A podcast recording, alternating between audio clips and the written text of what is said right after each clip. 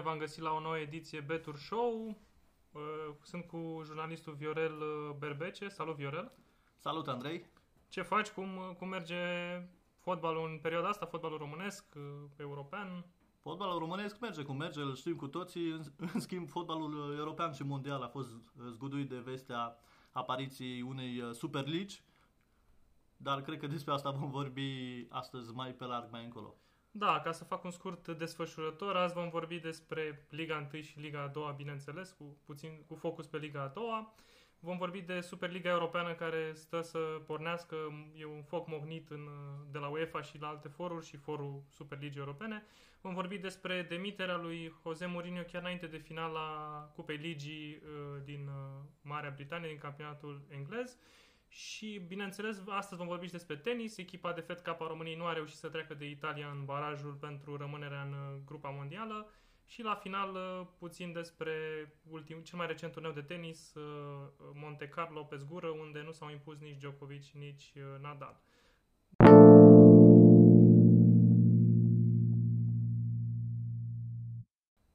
Primul subiect astăzi, fotbalul românesc, cum v-am obișnuit deja. Viorel, uh, aseară știu că au fost niște meciuri uh, interesante în Liga a doua, în grupa de promovare pe, pentru Liga 1. Uh, ce a făcut Rapidul, ce au făcut Craiova, Mioveni, CXR, de și alte echipe? După meciurile de aseară putem, putem spune clar că avem o favorită certă pentru promovare. Este vorba de FCU Craiova sau Universitatea Craiova 1948 Uh, cea care a dispus de rapid cu 1 la 0 la capătul unui meci pe care l-a controlat Acapo Alfine, chiar dacă a jucat în ultima jumătate de oră cu un om în minus. Uh, echipa antrenată de Eugen Trică s-a impus uh, cu 1 la 0 prin golul marcat de italianul Campagno și este acum favorita principală pentru promovare, în vreme ce situația Rapidului se complică mult după această înfrângere, pentru că CSM Mioveni a dispus categoric de ASU Poli Timișoara și s-a apropiat la un singur punct uh, de rapid. Cele două se vor întâlni într-un meci direct uh, sâmbătă și ar putea fi o adevărată finală pentru locul al doilea în uh, Liga Secundă, în vreme ce ASU Poli și Cixereda, după meciurile de ieri, par ieșite complet din șansele promovării directe și cred că se vor strădui pe cât posibil să evite și locurile de baraj, pentru că acelea sunt foarte complicate. Mai degrabă uh, stai liniștit decât să joci baraj cu uh, echipe din Liga 1 unde nu ai șanse foarte mari. Uh, îmi vine o idee acum, spunând că CSU 1900, 1478, 1947, ok, anul în care s-a înființat ar ajunge în Liga 1. Cum s-ar împărți suporterii lui CSU Craiova cu cei ai FC Craiova? Mi se pare ciudat, ne gândeam la asta cu Steaua și FCSB la un moment dat, dar se pare că Craiova va fi prima, o primul oraș care va fi în acest uh, context în care ar avea două echipe și nu vorbim de extensiv sau cum se mai numea electroputere pe timpul și Craiova, ci de două echipe care au format aceeași echipă la un moment dat și care mai nou uh, joacă în sfârșit, așa cum era și corect, uh, joacă amândouă pe Ion Noblemenco. Probabil vom vedea, odată ce se va relua accesul uh, suporterilor, vom vedea situația clară. Cine are mai mulți fani în Craiova? Bănuiala mea este că mai mulți fani are echipa de prima ligă, evident, pentru că echipa care are performanțe de obicei are și mai mulți suporteri. În schimb, FCU Craiova are șanse mari să-și atragă de partea ei suporterii dacă promovează, are de partea ei, din câte știu eu, și un grup de ultra și importanți. Deci eh, vom vedea o rivalitate frumoasă, o rivalitate care, trebuie spus de asemenea că uh, a mai avut loc în Liga Secundă acum ceva ani, când cele două s-au luptat pentru promovarea în uh, prima ligă și câștig de cauză a avut CSU Craiova, pe atunci, acum uh, Universitatea Craiova în acte. Era acel sezon în care echipa condusă atunci de Mititelu a fost retrogradată, parcă din Liga 1, cam în perioada când a fost retrogradat și Rapidul, cam istoric vorbind, așa cam mai era perioada. Da, trecând uh, de la Liga 2 la Liga 1, uh, se, ne aflăm în plin play-off și play-out al Ligii 1 și au fost niște meciuri uh, cu CFR Cluj, care a învins pe Academica Clinceni, FCSB a învins pe Botoșani, Uh, cum va arăta lupta la titlu în acest uh, play-off? Uh, CFR și FCSB par favorite. uh, Craiova poate arbitra, Craiova din Liga 1 poate arbitra acest duel. Cum, uh, cum se vor desfășura lucrurile în, uh, din perspectiva ta? Craiova a pornit uh, prost acest play-off, un egal uh, în care a avut și foarte multă neșansă. În meciul cu Sepsi au fost două goluri anulate, un penalti neacordat. Uh, În vreme ce CFR Cluj v-a dispus clar de Academica Clinceni. FCSB, în schimb, a avut probleme mari cu FC Botoșan și doar un cadou venit din partea portarului Eduard Pap a asigurat victoria celor de la FCSB. Uh, mă, mă întrebai ce ar putea arbitra această luptă uh, pentru titlu. S-ar putea ca această luptă să fie arbitrată tocmai de absențele tot mai multe din uh, tabra celor de la FCSB, ca jucătorii pe capete, unde până acum starea fizică a jucătorilor antrenați de Tony Petrea probabil antrenați de el, de fapt știm cu toții cine se află în spatele deciziilor tactice de la FCSB. Um, a căzut Florin uh, Coman, Florinel Coman, s-a accidentat și Olimpiu Moriuțan, este accidentat și Darius Solaru, rând pe rând uh, jucătorii de la FCSB um, cedează, probabil uh, și sub presiunea antrenamentelor dure făcute de Thomas Neubert, așa cum spuneam, până acum starea fizică a jucătorilor a fost un avantaj și a câștigat meciuri pentru FCSB, dar în ultima vreme sunt tot mai multe accidentări. Și asta s-ar putea, ca în final, să conteze în lupta pentru titlu.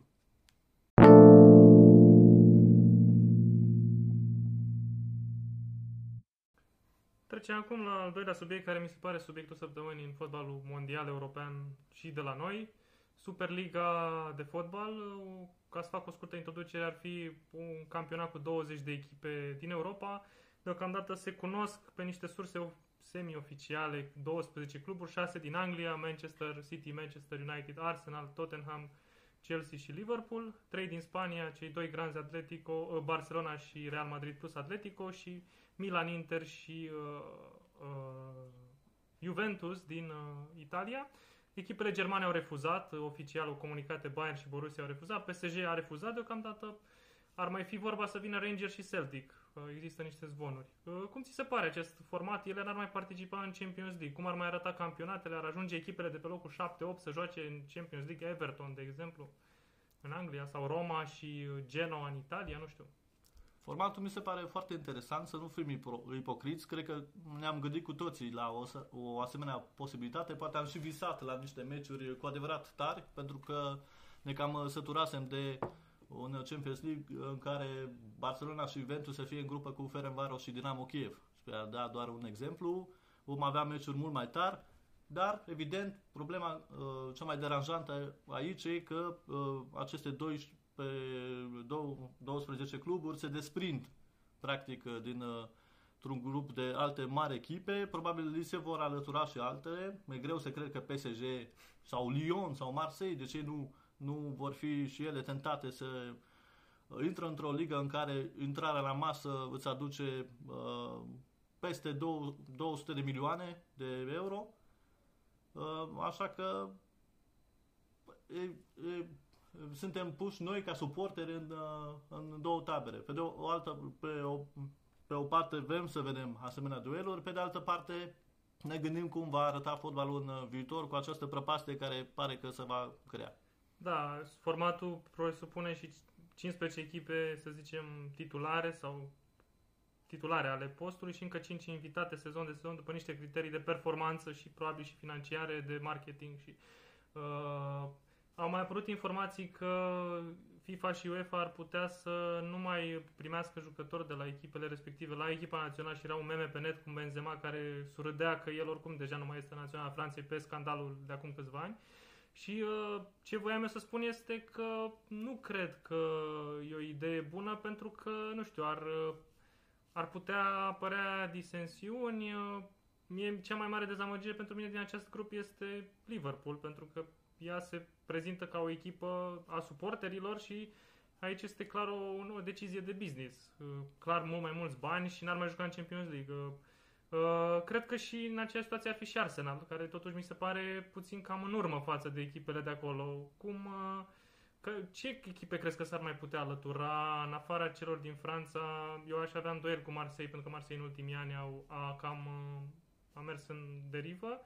Crezi că echipe, vreo echipă din Germania s-ar alătura sau e vorba de tradiția asta uh, a nemților care pun munca în fața câștigului, etica muncii?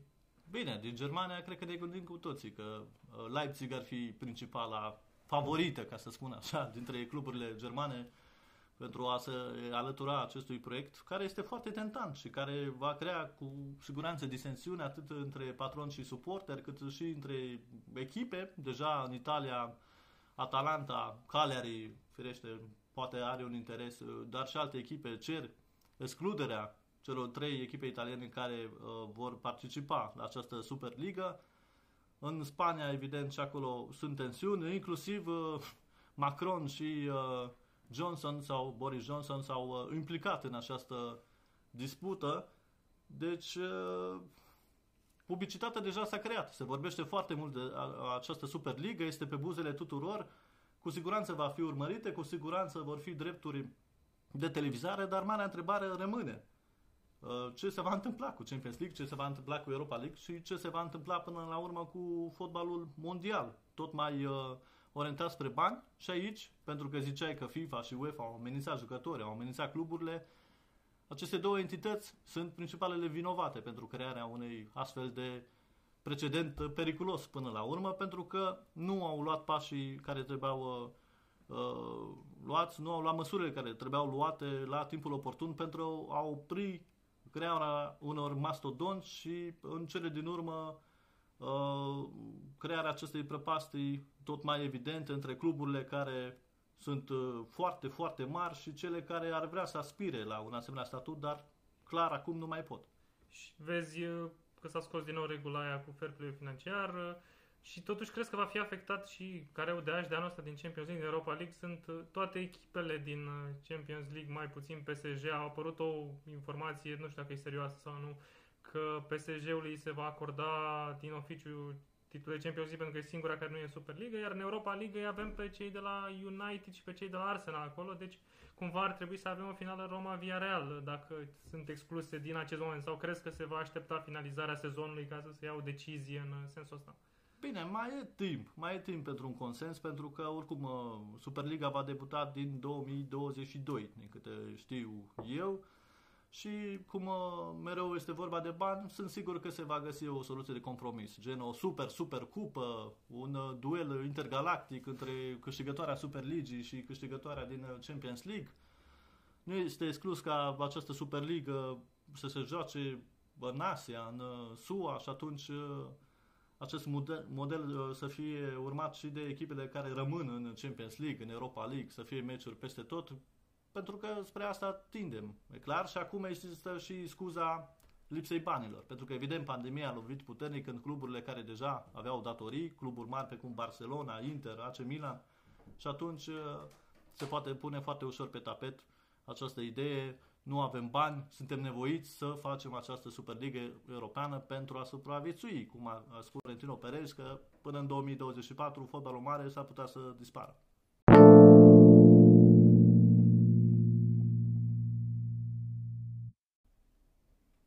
alt uh, subiect fierbinte săptămâna aceasta, deși era de așteptat cumva să se întâmple, dar poate nu chiar înainte de un meci la fel important cum e finala Cupei Ligii cu Manchester City, demiterea lui Mourinho, Daniel Levy l-a concediat pe Mourinho și a lansat uh, în spațiu public, uh, nu el a lansat, s-a lansat, s-a lansat în spațiu public un număr, un, un număr de nume care ar putea să preia pe, pe Tottenham, Uh, Julian Nagelsmann de la Leipzig este între ei, Massimiliano Allegri, chiar Diego Simeone de la Atletico, uh, chiar Brandon Rogers de la Leicester. Uh, astea, pe astea le-am văzut mai... Mai este și Eric Ten Hag de la Ajax, deși mi se pare puțin probabil. Din punctul meu de vedere, dacă Nagelsmann ar fi favorit pe el l-am văzut pe mai multe poziții, mai multe postări, mai multe site-uri de specialitate, eu cred că Uh, pentru el misiunea la Leipzig s-a cam încheiat. Uh, echipa și-a cam atins nivelul maxim, adică a atins semifinale Champions League anul trecut, termină an de an, locul 2-3 în, în Germania, e greu să-i bați pe Bayern. Și nici în sezonul ăsta în care Bayern a greșit de foarte multe ori, a pierdut multe meciuri uh, și a pierdut uh, puncte importante. Union acasă, înfrângere, înfrângere egal cu Union acasă, uh, înfrângere la Frankfurt și cu toate astea nu se întâmplă. Pentru Leipzig mai rămâne doar șansa Cupei Germaniei, joacă o semifinală cu Bremen și ar putea juca cu Dortmund în finală care au o semifinală cu Kiel.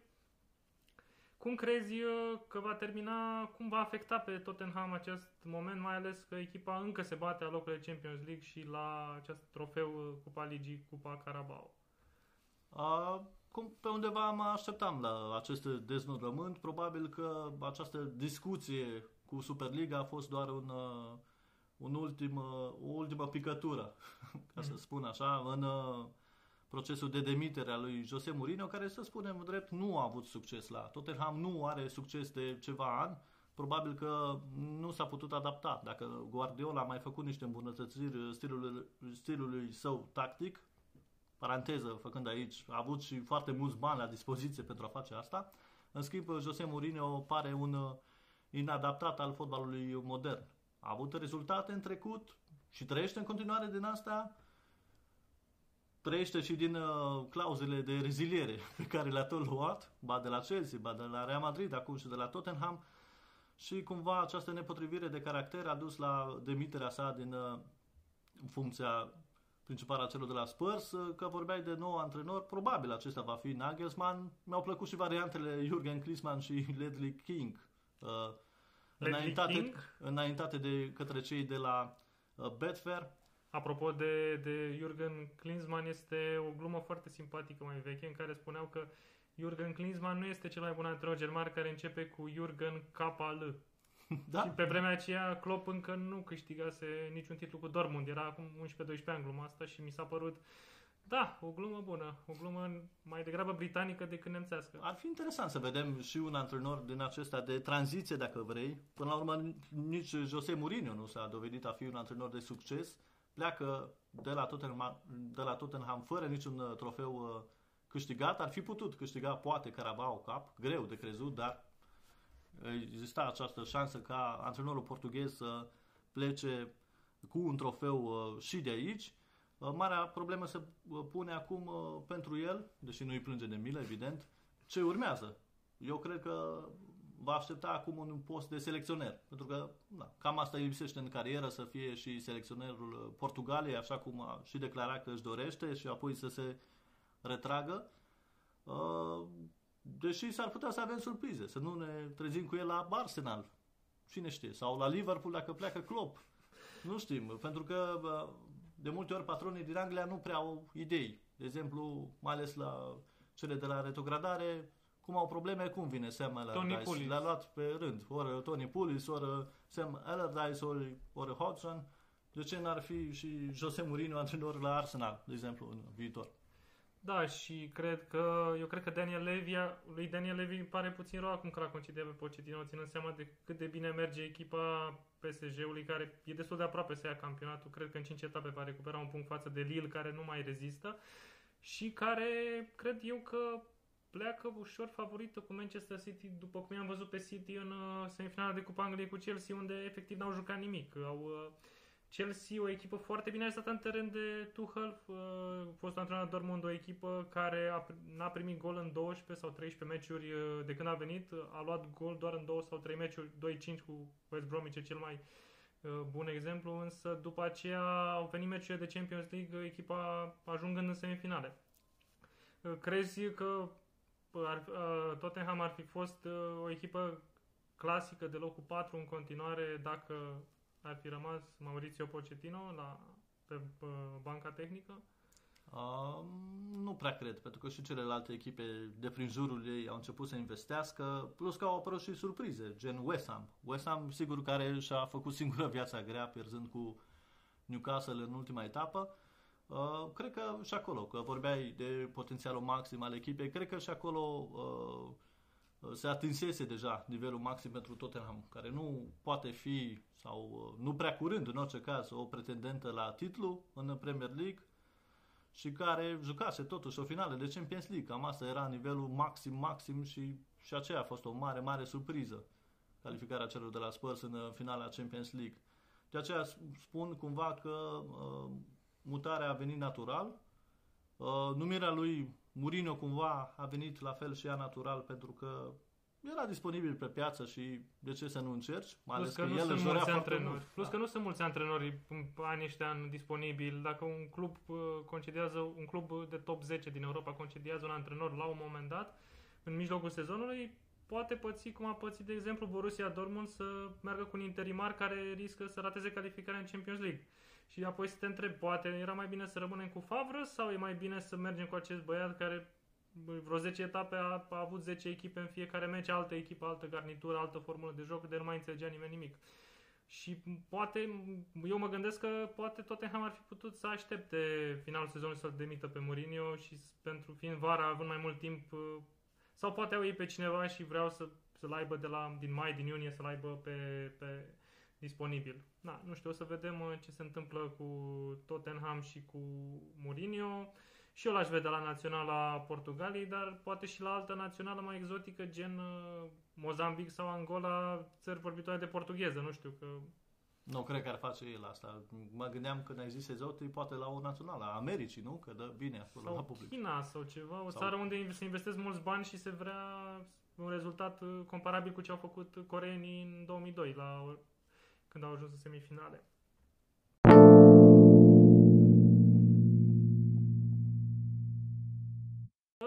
vorbim și de tenis pentru că am avut uh, un meci uh, de Fed Cup, Cupa Federației, varianta feminină a Cupei Davis, să zicem.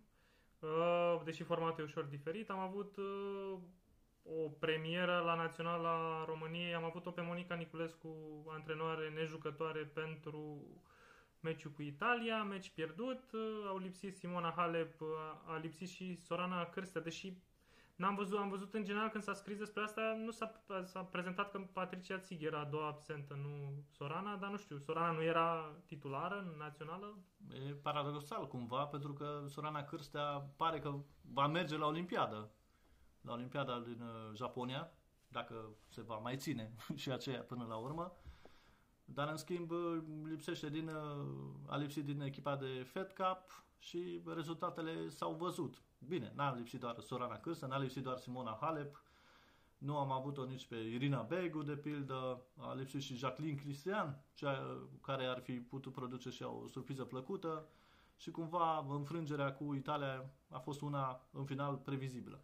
În condițiile în care nici numele lor nu sunt foarte sonore, nu mai sunt în Naționala Italiei uh, jucătoare ca Sara Erani, uh, Francesca Schiavone, Uh, chiar uh, Flavia da. Peneta, câștigătoare de US Open, s-a retras. Roberta Vinci, o jucătoare Vinci, da, a avut o generație foarte bună. A lipsit Camila Giorgi, cumva jucătoare numărul 1 la momentul ăsta, o jucătoare de în jur de 30 de ani, care a avut COVID. Uh, și sincer, numele astea nu mi-au spus mare lucru. Am mai urmărit tenis feminin, dar nu le-am văzut constant la un turneu de, 300, de 500 de puncte, să zicem. Nu le-am văzut pe tablou pe primele 16, primele 32. Bine, teoretic nici noi nu am fost foarte clar în exprimare pentru că am jucat cu Irina Bara în prima zi, în a doua zi am încercat o altă formulă, Buzărnescu n-a fost neapărat în cea mai bună formă. Uh, ce se va întâmpla în continuare? Ce urmează pentru România acum? Câte baraje? Știam că la Cupa Davis era grupa euroafricană, celebra aceea unde jucau tot timpul Andrei Pavel, Adrian Voina și Pescariu la un moment dat. Ce se întâmplă în continuare? Meciuri de baraj, alte... Da, meciuri de baraj și rămâne de văzut cum uh, vom aborda și acele meciuri, ce jucătoare vom avea disponibile atunci. Rămâne regretul, desigur, că Mihaela Buzărnescu a fost uh, foarte aproape de o victorie în uh, prima zi, împotriva principalei rachete din echipa Italiei, Martina Trevisan. Nici în meciul al doilea jucat de ea nu a, a fost foarte departe de aș apropia victoria, dar chiar în prima zi a fost foarte, foarte aproape. Cumva nu a reușit și spunea după meciul respectiv că abia mai putea merge. Și asta s-a văzut în ziua a doua. O surpriză plăcută a fost Gabi Ruse. Ea a mai făcut o surpriză și în trecut, la fel de plăcută în, în Fed Cup. Și de asta spuneam că ar fi fost plăcut să o vedem și pe Jacqueline Cristian de exemplu, dacă am fi jucat cu cele două jucătoare tinere în ambele zile, nu cred că era nimic de condamnat. Nici așa nu e, pentru că până la urmă vorbim despre o competiție nu foarte importantă, dar care ne poate arăta nivelul la care este tenisul românesc în acest moment, unul într-o evidentă scădere, trebuie să o spunem. Plus, uh, mai sunt două nume care au lipsit, că avem destul de multe jucătoare. Uh, Irina Begu, plus uh, Ana Bogdan, care era la un moment dat cocheta cu turul 2-3 în turnee de Grand Slam. Nu știu care sunt criteriile de selecție. Sunt foarte multe jucătoare în top 200, să zicem, primele 200. Avem cam 8-9 jucătoare. Uh, poate a fost uh, și, nu știu, o emoție suplimentară pentru Monica Niculescu la debut. Am văzut era foarte transfigurată de tot ce se întâmplă și trăia fiecare moment. Uh, cred că suntem totuși departe de semifinala cu Cehia pe care am avut-o acum vreo 4 ani la Cluj, dacă mă amintesc. Uh, și, uh, nu știu, cred că investițiile din ce în ce mai puțin în sport în România și pandemia cu atât mai mult le va reduce, cred că va, din păcate, vor conduce la scăderi și mai, uh, cum spuneai și tu, o scădere a nivelului de exprimare a tenisului românesc la nivel feminin, căci la masculin uh, nu prea mai putem vorbi, în afară de Marius Copil, care aproape a luat un set de Federer la Basel, nu prea avem da, ce și să... trăim din amintirile acelea. Sigur, vorbim de un sport individual, în care foarte mult contează în primii ani investițiile făcute de părinți, nu? și sacrificiile făcute de ei. Uh, e clar că a lipsit o politică de dezvoltare a tenisului, nu numai a tenisului, desigur, vedem că și handbalul și alte sporturi, precum gimnastica, unde avem o tradiție deosebită, sunt într-o scădere evidentă. Nu avem, poate, nici banii francezilor sau a canadienilor să investim cu adevărat într-o campanie de creștere, de descoperire, de, cum vrei tu, de dezvoltare a tenisului uh, și a jucătorilor, pe cum vedem uh, în fiecare an uh, ieșind uh, din fabrica de talente canadiene câte un jucător sau câte o jucătoare foarte interesantă. Tenisul francez, evident, are și tradiția de partea sa.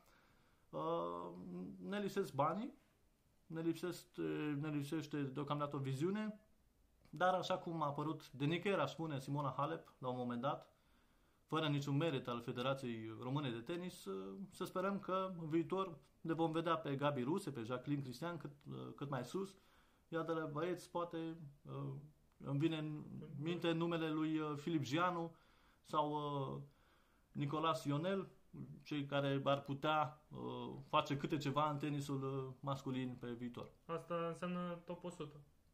Asta înseamnă top 100, top 50, de ce nu? Hai să fim optimiști. Măcar la nivelul moldoveanului Radu Albot să fie, care a mai prins un top, un uh, tur 3, tur 4 la un Australian Open.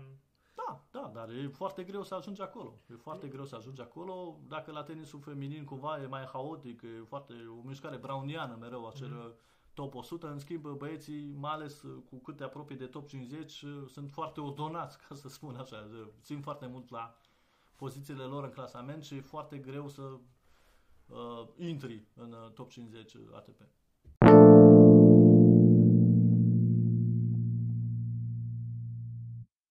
ultimul subiect pe ziua de astăzi, tenis masculin, weekendul care tocmai s-a încheiat, am avut un meci o finală la Monte Carlo inedită, zice. Tsitsipas l-a învins pe Andrei Rublev din Rusia. Amândoi uh, i-au lăsat pe traseu pe Djokovic și pe Nadal, care Nadal se pregătește pentru a 14 sau 15 -a, uh, victorie de la Roland Garros. Uh, până acum ceva timp eu mă gândeam la primul jucător născut în anii 90 care cel mai târziu, cel mai devreme în, anii, în anul 1990, care să câștige un Grand Slam. A reușit Dominic Thiem anul trecut la US Open. Uh, acum cred că pariu ar fi cine îl bate pe Nadal la Roland Garros și cine îl bate pe Djokovic la Australian Open. Că la Wimbledon Federer nu cred că va mai uh, reveni curând. Uh, cum ai văzut acel turneu final? Cum ți s-a părut turneul ăsta fără spectatori încă o dată? A fost o surpriză și nu prea, pentru că și Nadal și Djokovic nu par în formă, pare că le lipsește acel ritm de performanță, pentru că mari campion preferă să rămână pe același ritm și să uh, aibă foarte multe meciuri în picioare. Aceste meciuri le-au lipsit și s-a văzut, mai ales la un jucător tipicar din toate punctele de vedere pe cum este Rafa Nadal. Deci dacă l-ai scos din ritm, l-ai scos cu totul. Să nu luăm, sigur, din meritele lui Rubliov, că am înțeles că așa s-ar pronunța de fapt, ca, Ca mare numele pictor de filmului, icoane. ca filmul lui Tarkovski. Da. Uh, Să nu luăm din meritele sale, pentru că este un jucător uh, foarte talentat și de care vom auzi și pe viitor. Uh, În schimb, la Djokovic, uh, sigur, a fost o mare, mare surprinsă. Nu neapărat că a ieșit repede, cât uh, că a fost învins de un britanic, de, Evans. de Dan Evans. uh, uh, El a mai Pe pierdut zgură, cu, pe cu zgură. Query la Wimbledon, are un istoric de meciuri uh, surprinzătoare și nu neapărat din motive de accidentare. Da, efectiv uh, este și genul de jucător care dacă și iese din sărite s-ar putea să provoace o surpriză sau să dea cu mingea uh, În arbitru. cât- în arbitru. Deși și aceea este o largă uh, discuție. Uh, victoria lui Tsitsipas este meritată, a fost un adevărat metronom în, în turneul uh, de la Monte Carlo, dar uh, nu știu dacă l-aș vedea neapărat uh, favorit și la Roland Garros uh, la, uh, pe mai departe s-ar putea să fie și o, o chestiune de conjunctură.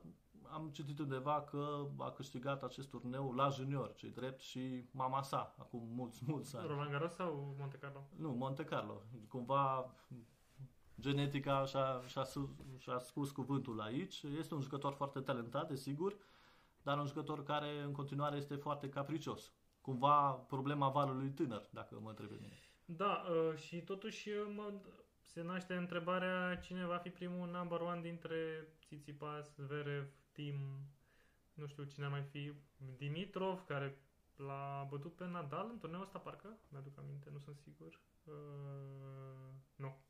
Uh, deci ar fi și Dimitrov, poate și uh, canadianul uh, Alicen uh, uh, și- Oger Aliasim, Sim, sigur, da. mai este și Shapovalov. Uh, Shapovalov, uh, poate Chung, că își va reveni corean la un moment dat, dar nu știu sigur dacă e pus. Bine, văd că l-ai uh, omis pe Medvedev. Cumva nu-ți place? Da, Rusul? Medvedev, din punctul meu de vedere, este varianta mai inestetică a lui Djokovic. Deci e un improvement, un downgrade la nivel de estetică a jocului de tenis, dar e o părere doar, o părere personală. Nu simpatizez foarte tare pe Djokovic, neapărat. Bine, cred că prezentul acesta pandemic, dar și viitorul tenis, tenisului este mai degrabă al jucătorilor uh, muncitori, al jucătorilor eficienți, cât al uh, jucătorilor uh, talentați. Adică suntem uh, privilegiați, din punctul meu de vedere, să fi trăit într-o epocă cu atâți uh, jucători, atâția jucători talentați, dar numai că ei uh, se cam duc ușor, ușor, ca să spun așa, se apropie de retragere și va fi un adevărat vid. Sigur, uh, putem L-am uitat Vedea pe un- Tim la favoriți. uh, putem vedea uh, talent și anumite lovituri uh, excepționale și din partea lui Shapovalov și din partea lui uh, Felix Auger Aliasim, că tot vorbeam de școala canadiană de Mhm. tenis și investițiile făcute acolo. Uh, Rubliov, de ce nu? Și el uh, să, a- să arate din ce în ce mai bine. Mai este și polonezul Hurkacz, Kacianov, deloc spectaculos, dar uh, Mhm. uh, util. Haceanov, de ce nu? Dar și el foarte inconstant, ca să spun Mhm. așa. Ne-ar fi plăcut, cumva, mie personal, mi-ar fi plăcut să-l văd și pe Nick Kyrgios uh, uh, jucând cât mai sus și cât mai uh, mult, nu? Pentru că el atunci când se plictisește, lipsește la multe turnee. Roland Garros oricum iese din discuție an de an, pentru că nu suportă Parisul și nu suportă francezii, aparent. Dar e clar că nu o să vedem uh, ace- as- aceeași desfășurare de talent, cum uh, ne-am obișnuit noi în ultimii ani. Da, putem spune că am fost norocoși să fim uh, contemporani cu două, cel puțin noi, fiind oarecum de aceeași vârstă, contemporani cu două școli de tenis, școala Sampras, Agassi Chang, după care Federer, Djokovic, Nadal. Nu e, ordinea este pur întâmplătoare, nu vreau să creez uh, clasamente și așa, dar uh, faptul că am uh, văzut și printre ei jucători ca Juan Martin del Potro sau uh, uh, Boris Becker chiar și uh, spaniolii de zgură, um, Alex Correggia și Feliciano Lopez și alți jucători care au făcut din sportul ăsta o artă uh, și cumva ne vom duce spre bătrânețe cu bombări, cu serv boți ca Sam Querrey, Isner uh, și poate gen Shapovalov care e puțin mai estetic. Dar uh, cam asta zic că e, va fi tenisul și sunt de acord cu tine că nu va mai fi acel spectacol de, de mare am, anduranță. Da, aș mai spune ceva aici, uh, ca o încheiere dacă vrei. uh, Tenisul se va schimba cu totul în viitor, că ne place, că nu ne place, că vorbeam de Superliga și în tenis s-au făcut multe experimente în ultima vreme și s-ar putea să vedem un sport pe care să nu-l înțelegem cu totul, de la modul în care se joacă până la liniile trasate sau lipsă și uh, lipsa arbitrilor de scaun și tot așa. Deci uh, să ne așteptăm la un tenis pe care nu o să-l înțelegem. Cum poate nu mai înțelegem nici fotbalul acum. Cu această sentință, uh, cu această abordare pesimistă, încheiem Betur Show. Intrați și pe site-ul betu.ro pentru cronici de meciuri și avancronici și să ne auzim cu bine la o nouă ediție. O zi frumoasă! Spor la treabă!